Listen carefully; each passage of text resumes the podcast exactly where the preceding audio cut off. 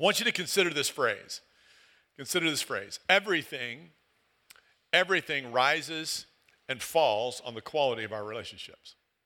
Everything rises and falls upon the quality of our relationships. Now, if that's true, if that's true, and I'll just, I, am going to go on record as saying I believe it to be true. If that's true, then we need to get this relationship thing right. We just need to work, we got to get it right.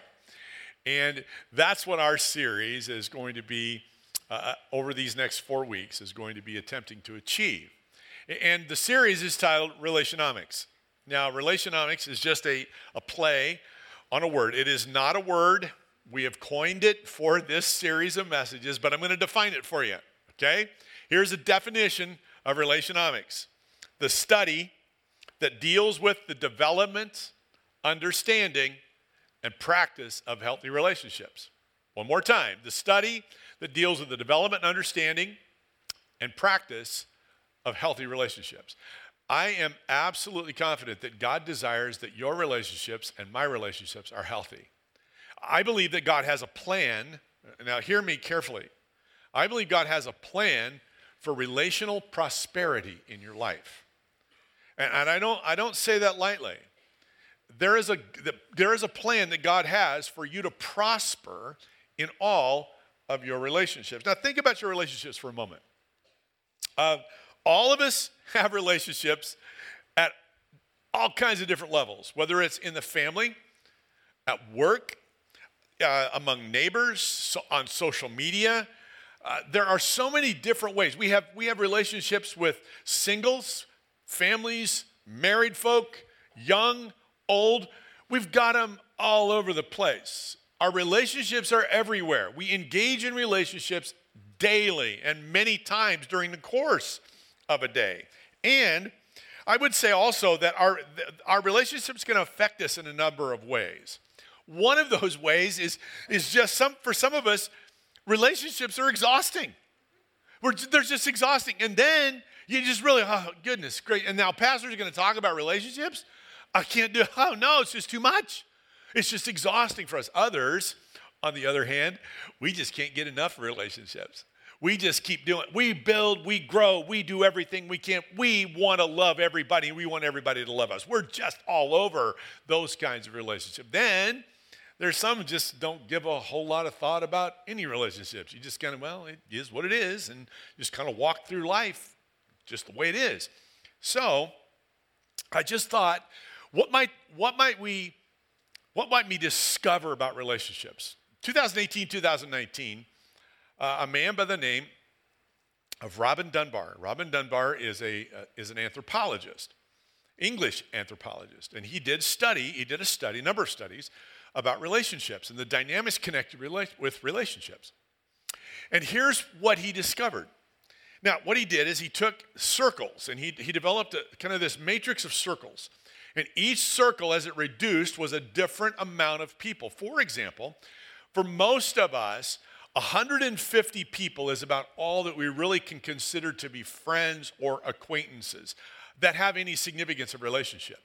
Those circles continue to decrease down all the way to five. So, in those circles, here's what the, the, the research discovered is that we invest about 60% of our time in the 15 people at those lower end circles. And of those 15, and of that 60%, 40% is invested in just five people. Five people. So the conclusion, if we're going, if we're going to invest nearly two-thirds of our time in just 15 people, we probably ought to get this relation thing, relationship thing figured out and do it well. And do it well. And that's really my desire for all of us is to, is to do relationships well. Because, again, if I spend two thirds of my time, I, I can't afford dysfunction. I can't afford dysfunction in relationships. I, I, I can't, I can't not, I cannot, I've got to learn to correctly deal with conflict. And so just that you know, so that you know, Every one of us are going to be in conflict at some point in a relationship. It's just going to happen. Whether that's husband, wife, brother, sister, friend, it doesn't matter. Conflict is a regular part, but I need to learn how to deal with it correctly and in a godly manner. I need to strive for relational prosperity in every one of my relationships. So we're going to do that over these next number of weeks. And the verse of scripture that we're going to focus in on, that'll just kind of form a, a foundation for us, is found in 3 John, verse number 2. And that reads, I pray that you may prosper in all things and be in health.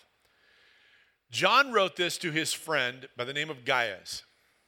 Now, what has happened to this verse of scripture over the years? It has been abused in many different ways.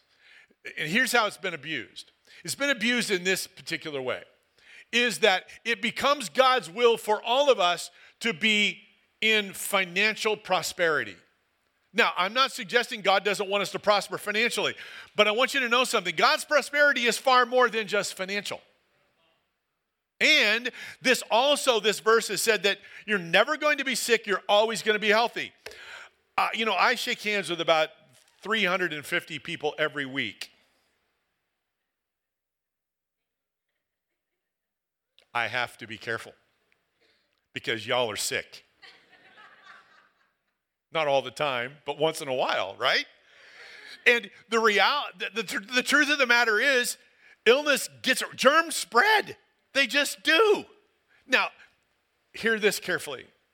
When I read this verse, I realize that God has a desire for me to remain healthy. God has a, re- a, desire for me to be prosperous. But I want to suggest this morning to us, and I believe it with all of my heart God, more than any other kind of health and prosperity, wants you to prosper and be in health spiritually.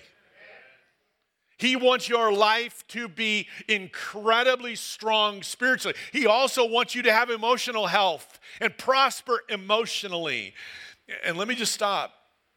Over the past few years, a couple years or so, we have had a rash of depression that has hit professional uh, uh pastors all around our country that has ended up in suicide because of emotional emotional hurt and and wounds and depression. That's not God's desire. It's not God's desire for any of us. He wants us to be healthy and prosper emotionally. He wants us to be healthy and prosper you know physically. There's no question about that. And he also wants us to be healthy and to prosper relationally. Relationally. That's what we're going to talk about. Now, in order to do this, for us to get back to the definition of relationomics, to understand, develop, and practice healthy relationships, there are four or four fundamental principles we have to lay as a groundwork. The first one is this we have to begin with God. We have to begin with God. In order, in order for us to have healthy relationships, we need to go back to the one whose idea it was for relationships to even exist. So if you go to Genesis chapter 1 and verse number 1, look at the first four words. In the beginning, God. Okay? And you read throughout the book of Genesis a, a number of beginnings. That's what the word Genesis means, is beginnings. It is the book of beginnings, including relationships. God creates Adam and Eve, a husband and wife relationship, children, family relationship. And then there are dynamics. There's conflict that comes in, and how do you deal with the conflict? And then there are generations that continue to, to for the next hundreds thousands of years, and you see all of these, all of these coming from one central source. God created these relationships. So you have to begin with God. The second fundamental principle is that the Bible is a relational book. From beginning to end, we have stories of, of wonderful people, great people. And you have just incredible stories of relationships. Now, the, the thing I love about the Bible is that you would think that if you really wanted to promote something, you'd never include the less than perfect relationships, right? But the Bible doesn't do that. The Bible just kind of opens it up and here it is. And let me just say here's one, for example Jacob. If you want to put this in dysfunction, go to Jacob's family. It's right there. That place, that thing was a mess. It was messed up from every angle. However, God brought restoration and help, and, and, and you see conflict being not only explored but also healed. But then you have individuals like Boaz and Ruth. What an incredible story and relationship of a husband and a wife. You, you, go farther, you see a single man by the name of Daniel who was able to exist within pagan kingdoms, serve really well, manage the relationships that were there, but never compromise his integrity. And, and then you go farther and you see two ladies in the book of Philippians that Paul talks about by the name of of Euodia and, and Syntyche, and what are they doing? Paul says, Now listen, ladies, you need to learn to get along. Okay, that's what he's saying to them essentially. They were in conflict with one another. The Bible doesn't hide that but it shows us both sides of relationships and how God has a plan for relational prosperity. But we have to, we have to employ His plan. The third thing that we learn that's a fundamental principle is that God desires that we would have healthy relationships. It really is his heart. Colossians chapter 3, listen to what Paul says. It's really good. I just give you some snippets of this portion of verse 18 through chapter 4, verse 1. Wives, submit to husbands. Husbands, love your wives. Children, always obey your parents. Fathers, don't exasperate, or excuse me, aggravate your children. Slaves, obey your earthly masters in everything you do. Masters, be just and fair to your slaves. Notice the attention that Paul gives to various family and societal groups. He's talking about everything. Later on, he would talk about, as a single man, how to live the single life. He understands and he unpacks this for us. Relationships, God desires that we'd have healthy relationships. And then the fourth fundamental principle is that God is a relational God. One can't dismiss this. You go back to the beginning, go back to Genesis, and you see that God had a relationship with Adam and Eve. And let me just stop. God desires a relationship with us. That is that's amazing to me. Here is the creator of all things wants to have a relationship with me. And God wants to have a relationship with you. What an amazing truth about God. Deuteronomy chapter 14, verse 12 says, you are the children of the Lord your God. You are holy people who belong to the Lord your God. He has chosen you from all the peoples on earth to be his very own. What an incredible statement. And then Peter would go on and say in 1 Peter chapter 2, you are a chosen people, a royal priesthood, a holy nation. And do I love these last words? Look at them with me. God's special possession. That's what God thinks about us. God is a relational God. He desires a relationship with you and with me. So I would just say this morning if you don't have a relationship with God, start there. Start there. You're having difficulties navigating relationships. Start with a relationship with God and let Him transform your life, and let's see what God will do from that moment forward. Those are some things that we have to kind of allow us, allow the foundation in order for us to understand what God's plan is for relational prosperity. So this morning we're going to talk through a passage of Scripture. And before we go there, I want to set it up for you. It, was amazing to me when you look through the stories of Jesus and the conversations that Jesus had with various people. He was always, he was always in conflict with the religious leaders. And these guys were always after him.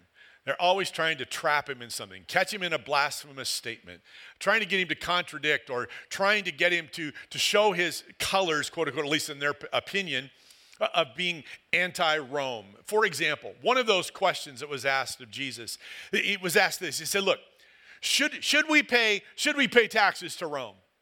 And they're hoping that he's going to say, well, no, you know, why? Then they can say, oh, he's subversive, and they could turn him over to the Romans and they could take him out. And Jesus just does this so wonderfully. He said, Show me a coin. Okay, here's a coin. Whose picture's on the coin? Caesar's. All right. Give Caesar's what's Caesar's and give God's what God's. And they go, What? That's not, what? He did it. What? He did it again. Every time they ask him a question, when they knew he knew they were trying to trap him, he turned the question around. It was just masterful. Well, now there was a question asked of him. He had been questioned by the religious leaders, and they get to a point where they ask him this question Teacher, what's the greatest commandment? Okay, now once again, they want him, they're trying to trap him. This isn't, they're not being honest. They're trying to trap him. What ends up happening is that Jesus answers, answered, prompted Mark to finish that whole, that whole portion by, with this phrase. From that point on, no one dared ask him any more questions. So, what he's saying is profound. And not only that, the religious leaders had approximately, ready for this, 613 different commands that they'd added to the law of God. And they would argue about what was the greatest command. In fact, some believed that the greatest command, ready for this, was the type of tassels that were around the bottom of their robes. That was the greatest command. That's how twisted all this was. So now we read this exchange in Mark chapter 12. One of the teachers of the law came and heard them debating. Noticing that Jesus had given them a good answer, he asked them, Of all the commandments, which is the most important? Most important one, answered Jesus, is this Hear, O Israel, the Lord, our God, the Lord is one. Love the Lord your God with all your heart, with all your soul, with all your mind, with all your strength. The second is this love your neighbor as yourself. There is no commandment greater than these. Jesus, speak through your word this morning in Jesus' name. Amen. There's really no passage of scripture that speaks to the issue of relational health better than this portion of scripture from Mark 12.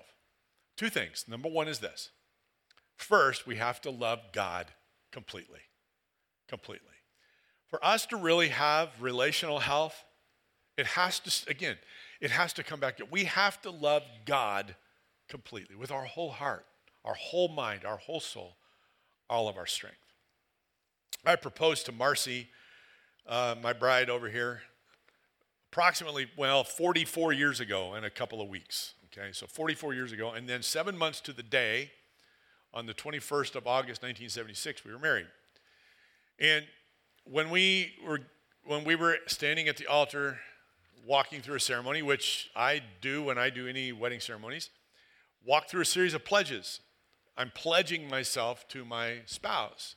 And you pledge a variety of things. And when you do that, you're really saying, I'm all in. I'm all in for her. I'm all in for him. It is a 100% commitment. There's nothing being reserved whatsoever from the person you are now standing with and taking vows and pledges before the Lord that you're going to follow through on this. It is an all in, 100% complete commitment. Now, I think the analogy is, is solid when you think about what God, what Jesus is saying here about our response to God and how we are to love God completely. There's to be nothing reserved. We, we are to love each other as a husband and wife with all of our heart, all of our soul, all of our mind, and all of our strength, 100%.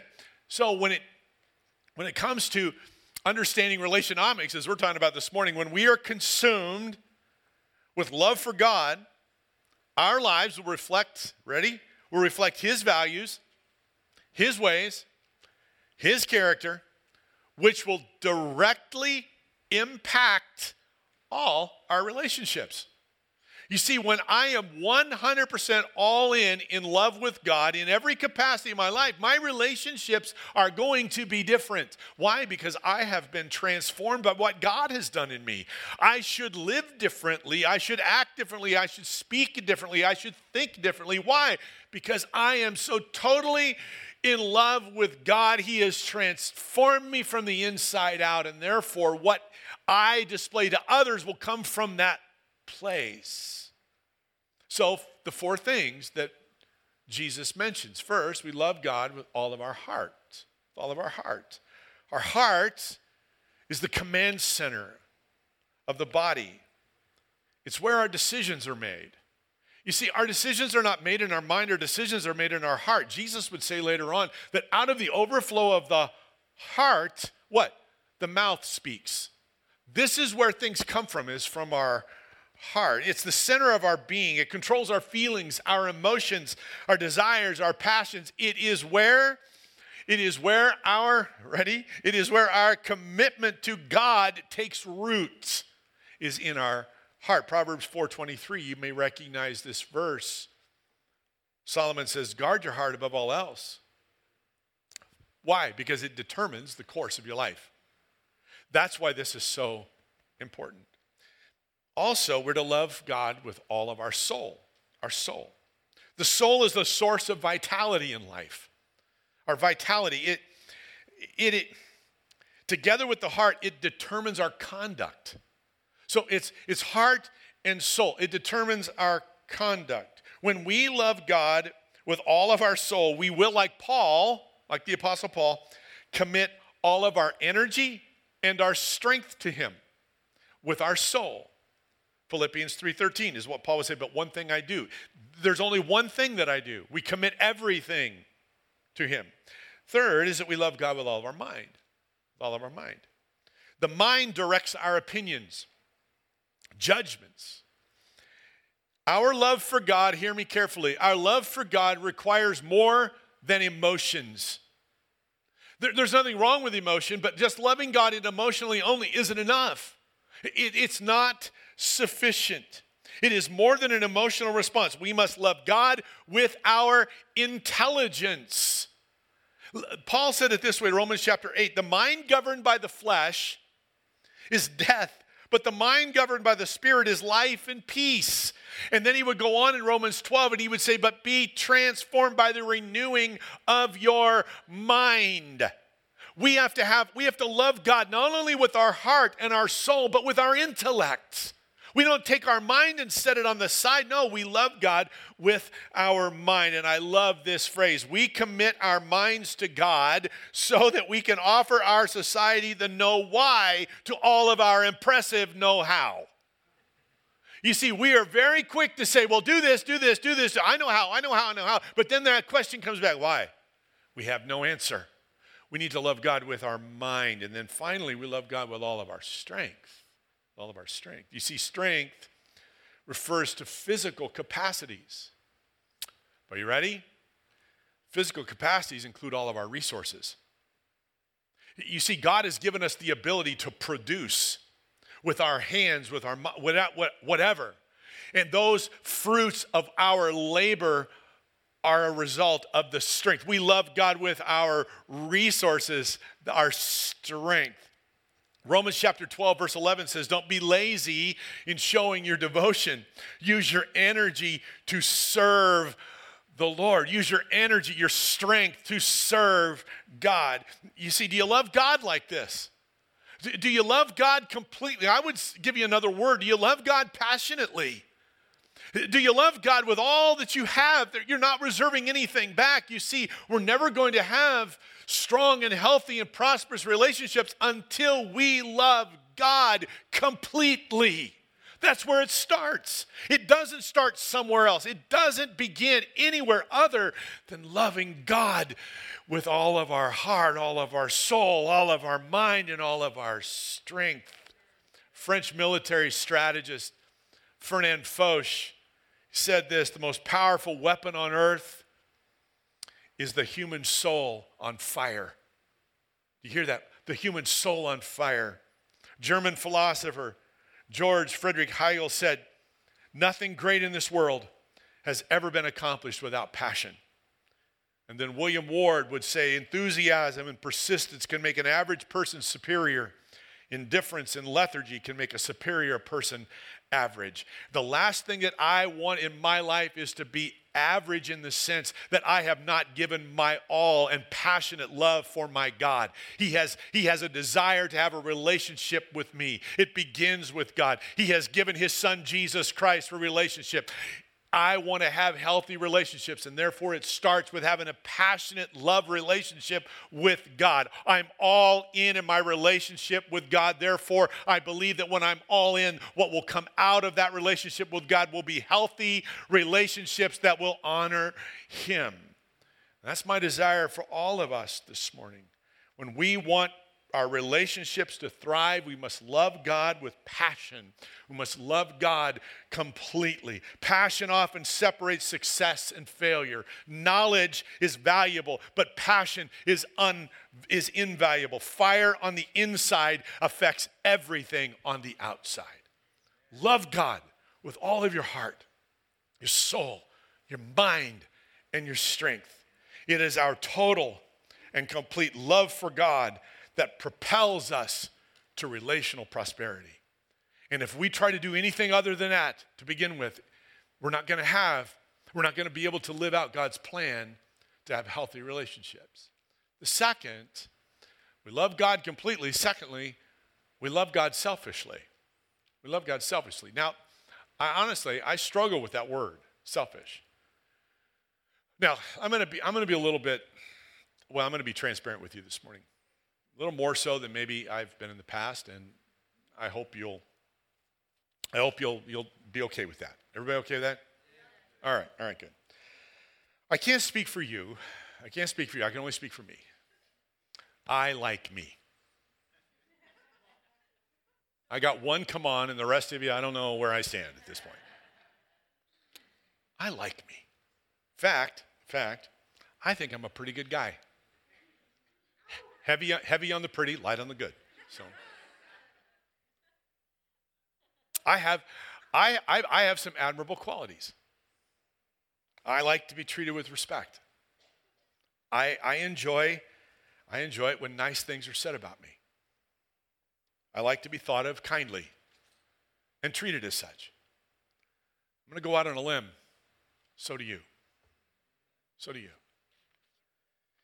You see, the second command assumes something, it infers a healthy egoism. Hear this a healthy egoism and encourages an enlightened self interest. I believe many of our struggles in relationships deal with the fact that we don't particularly like ourselves.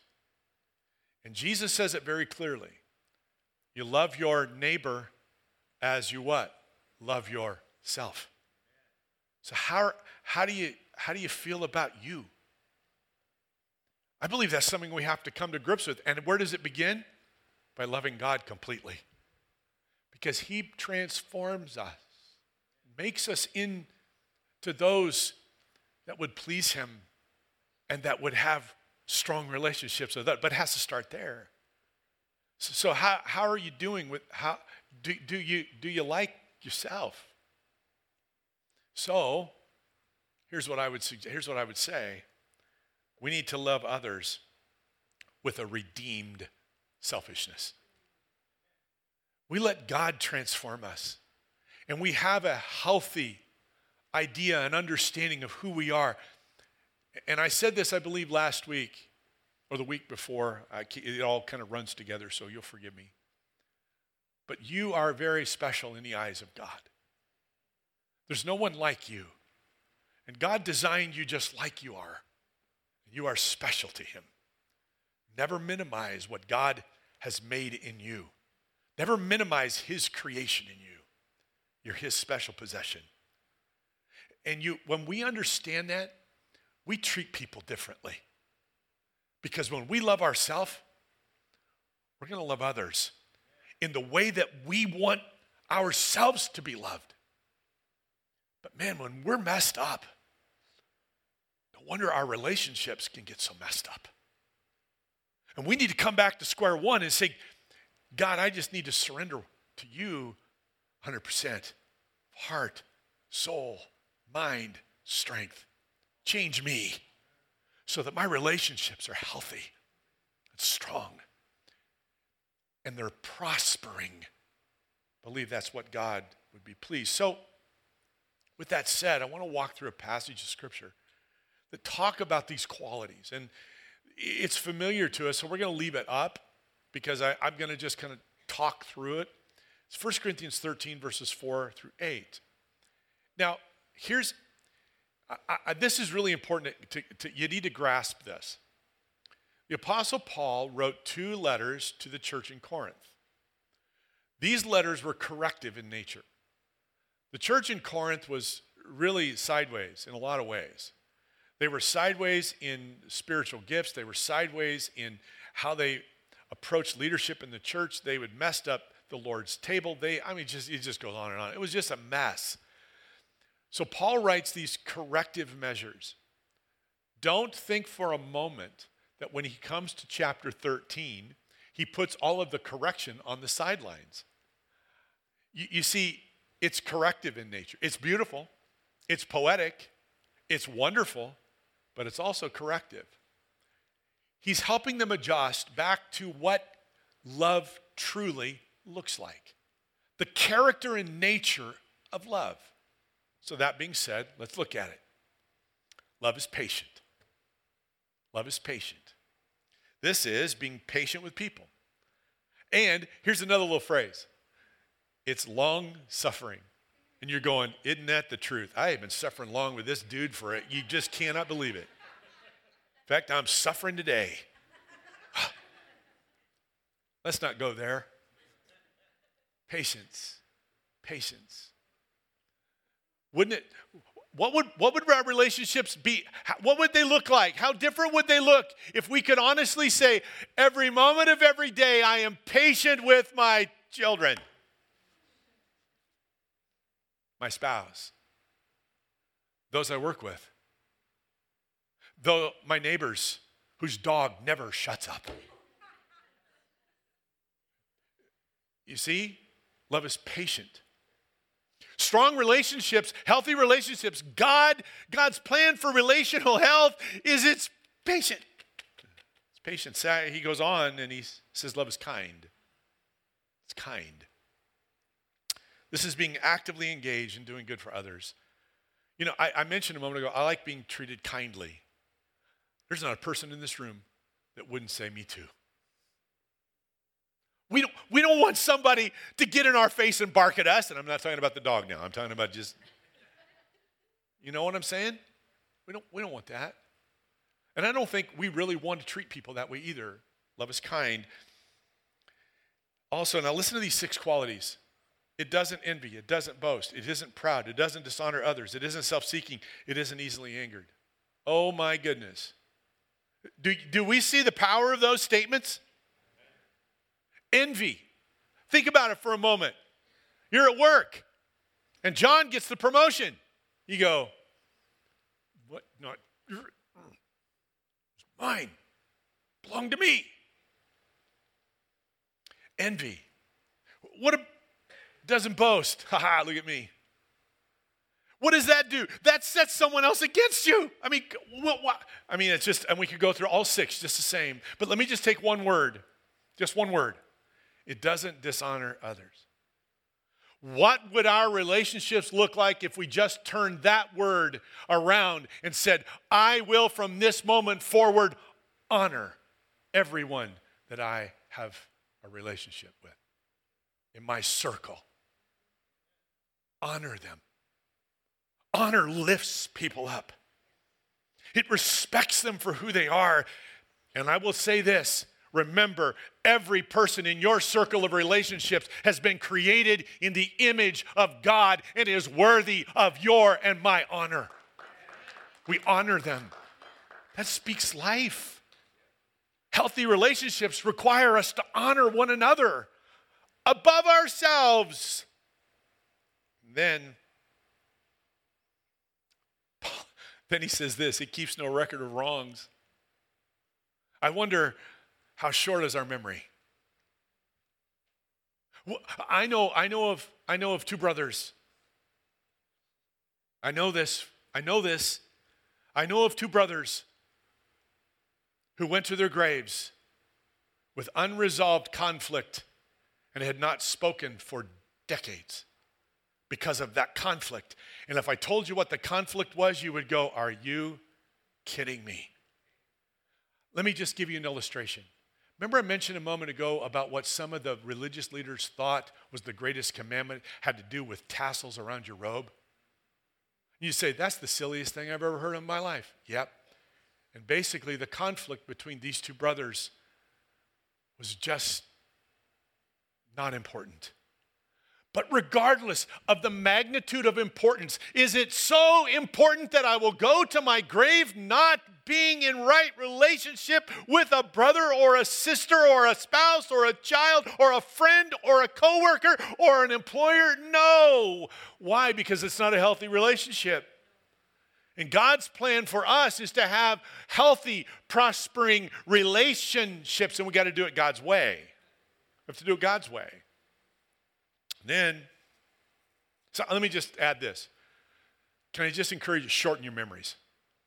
Shorten them. Cut them off. Done. I'm not, no, I'm not going there anymore. It's done, finished. If you said, I forgive you, let it be done. Let it be forgiven and done. Never to be visited again. Amen? Done. Let's go on. Paul says, Love doesn't delight in evil, but rejoices in truth. All right, that guy finally got what he deserved. He need, happy right now. That's not what it does. It applauds, it champions others. And then, look at this. If that wasn't enough, Paul says that love always protects, always trusts, always hopes, always perseveres, never fails. Wow, the always and the never of love is life altering. You see, don't miss this. You and I want to be treated this way. That's how we want people to treat us. Therefore, if that's how we want to be treated, remember, the second commandment is like the first in this you love your neighbor as yourself. How you want to be treated is how we treat others. Therein lies healthy relationships. Remember these verses, John 13. Jesus said, I am giving you a new commandment love each other. Just as I've loved you, you should love each other. Your love for one another will prove to the world that you're my disciples. 1 John 4. Dear friends, let us continue to love one another, for love comes from God. Anyone who loves is a child of God and knows God. But anyone who does not love does not know God, for God is love. You see, in love, we take God's side. We share his outlook and implement his designs. We treat our neighbors as we know God has treated us. So, as we bring our time to a close, remember we love God completely, we love others selfishly. But what are a couple action steps that we could take to begin to move our relationships in a way that's healthy? The first is this do a friend inventory, do a relational inventory. What do I mean by that? We all have these circles of friends, 150 and whatever. It, it, of course, it's going to vary. They're, I mean, these numbers are not you know, static. They're not exactly the same in everyone's case. I understand that. But do a relational inventory. Start taking a look through your friends, those closest to you. Work your way backwards. Start with the closest five and say, God, how am I doing with them? Let me go even farther. For those in the room who are married, oh, Pastor Gary, don't step on my toes right now. I don't want to. For those of us in the room who are married, Start there. How am I doing, God? Am I patient? Am I kind? Am I keeping no record of wrongs? Am I always trusting? Am I always, am I not? Do it. Take an inventory. Not in a way that's judgmental on yourself, but rather saying, God, help me because I want healthy relationships. And it's got to start here, closest, and then work out. So take a relational inventory, do a relational. The second is this build some relational equity. What do I mean by that? You know, when you're kind to somebody, you know what you're doing? You're building equity. You're building up. Now, over the years, I have been doing my best to add to my retirement account. Okay? Now, over a period of how, however long we've been, we've been doing a long time, however long we've been doing it, it didn't start out with much. But now, over time, the equity has built because I kept doing the right things. When you and I do the right things relationally, starting with loving God with all of our heart, our soul, our mind, and our strength, you can't do anything other stuff until that's done. But when you do that and you do the right thing, something happens. You build equity. You build patience, you build kindness, You, you, you build the trust. You, you, these things begin to grow in your life and they thrive. And what ends up happening is our relationships get healthier. I don't know about you, but I'm all about that. That's my desire for each of us this morning. So we would have healthy relationships that would grow prosperous, but we do it God's way, not anybody else's way. Jesus, thank you for our time together. In Jesus' name, we commit these moments to you. Amen and amen. I want you to stand with me. Nobody's going to close. Right now, you're not going to bow your heads. You're not going to close your eyes. You're going to look right up here. So, here's the deal. If anybody raises their hand on this question, we need to have a serious one on one talk. Okay, I'm just going to tell you that. How many of you have every one of your relationships are absolutely perfect, never flawed? They're absolutely, don't raise. Thank goodness nobody raised their hand. Okay, why do I do it that way? Because we're on common ground. We're on common ground. Not a person in this room has perfect relationships. We just don't. So now, here's the second question. And if you don't raise your hand here, we got issues. Okay, just gonna say, we got issues. How many would say, honestly, I want my relationships to be healthy and God honoring? Yeah. See, again, uh, we're on common ground. It really is our desire to have relationships that honor God, that are healthy and prospering. But we got to do it God's way. So, Jesus, every hand in this room went up. Our desire is to have healthy, God honoring relationship. So, let us do it your way. So, we start with loving God with all of our heart, our soul, our mind, and our strength right now in this room, I pray that your spirit would work in ways that only your spirit can work into our hearts. In Jesus' name. Lord, we want to renew that commitment to love you with all of our heart, soul, mind, and strength. And maybe there's someone here this morning that doesn't have a relationship with you. But that's where it starts is to get it.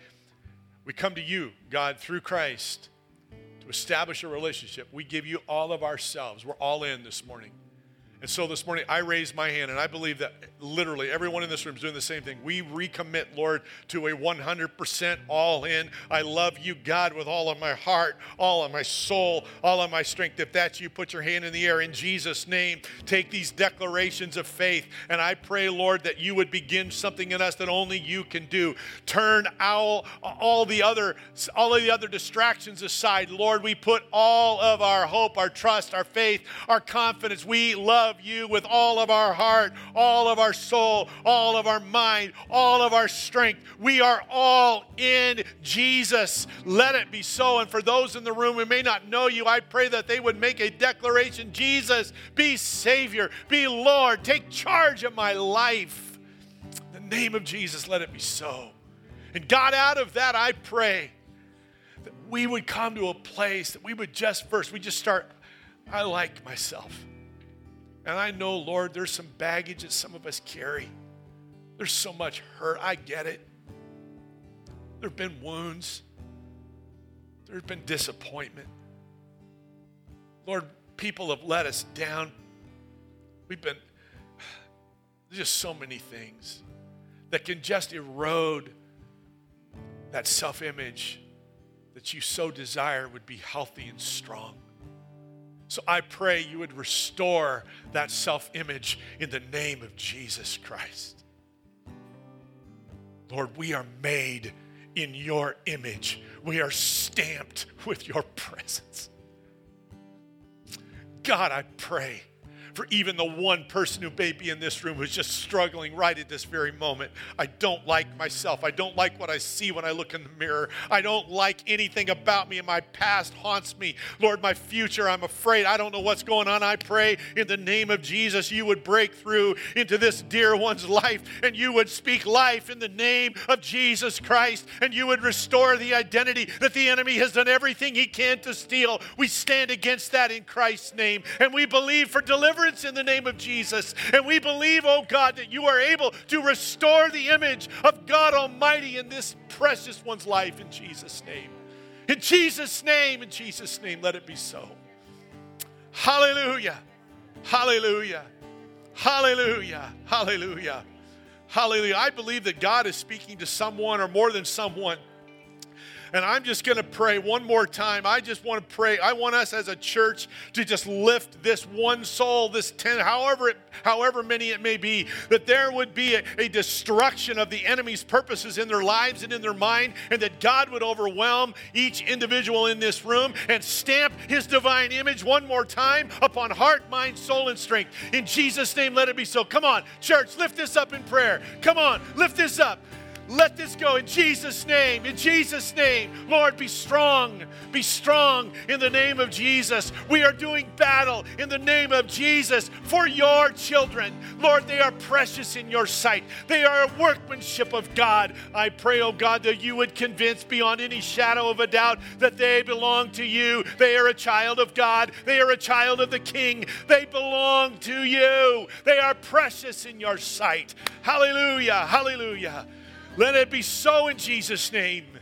In Jesus' name, that let a person walk from this place not knowing how much they are loved and cared for. They are your people, they are your children. Hallelujah, hallelujah, hallelujah, hallelujah, hallelujah. Give you praise. Oh God, we give you praise. Hallelujah, hallelujah. And Lord, I pray for those of us in the room, Lord, there are some in this room whose relationships are just absolutely messed up. They're messed up. Lord, sometimes it's by no fault of our own, but sometimes it's our fault. But Lord, right now, forgive us for being at fault. Forgive us for blowing it. Come on, forgive us for blowing it in Jesus' name. Lord, and I pray that you will begin a restoration process, that we're going to be patient and kind. We're going to keep no record of wrongs. We're always going to trust. We're, it's never going to fail. Lord, we're, we're going to employ what you have given to us. We are going to put into practice your plan, your plan for relational prosperity. Let it be so in Jesus' name. And Lord, I pray for husbands and wives, heal. Heal. For moms and dads with kids, heal, restore. Hallelujah, hallelujah. Let it be so. Restore. Lord, for those at work, there's conflict with employers. I pray peace in Jesus' name. I pray peace over that situation. I pray, Lord, for the conflict of employee to employee. Lord, let there be peace in the name of Jesus. Let that relationship bring honor and glory to you. Lord, I pray that we would rejoice when good things happen to others, that we would never celebrate the, the wrong that would happen. We're not going to do that. We're going to rejoice. We, we are going to be the people of God who love you with all of our heart, our soul, our mind, and our strength, and our neighbor as ourselves. How we want to be treated, we're going to treat others. Let it be so, oh God, in every relationship. No matter how strained or difficult it may be, you're able to do this. Why? Because you're the God of the impossible, and we look at these things as being impossible, but you are the God who does the possible, the impossible. Thank you for that. So, Lord, as we bring our moments to a close this morning, Lord, I pray that you would just refine in us what you want from us, in us, through us, so that we can be the people of God that you've designed us to be. We thank you in Jesus' name. Amen. I'm going to invite the prayer team to come one song. And let me just say, if you're a, if you're here this morning, and I and I, you you know me, I don't say this lightly, and I don't say this often, but I believe in prayer. A few moments ago, there was a word from the Lord for you here today. If you're dealing, look at, look this way. If you're dealing with a poor self-image, if you're dealing with those kind of issues, it's time for you this, this, is not, this is not something to call attention to anything dramatic. That's not the point. It's time for you to just say, This is done. I am not going to live this way anymore because that's not God's design for your life. You are stamped with the image of Almighty God. You belong to Him. I don't care. I don't care what anyone else has ever said to you. I don't care what the enemy continues to tell you. That is a lie. You belong to the King of Kings. You're the child of God. So before this day ends, before this moment ends, I want you to get out of your seat and I want you to come and have somebody pray with you. Our staff is here to pray too. We'll get as many people up here to pray with you as we possibly can. If there's 100 people in the room, I, that, that's not the point. But don't walk away from this without agreeing with someone in prayer. I'm going to say it again. Don't walk away this morning without agreeing with someone in prayer. You need, you need that moment of connection. Nobody's going to take this and say, oh, no, it's not about that. It's about you getting this right and him getting this right. Because our relationships are not going to be honoring to God in a way that we want them to. They don't get healthy and prosper until we get this straightened out. That's loving God, whole heart, mind, soul, and strength. Got to do it. So, Lord, let it be so in Jesus' name.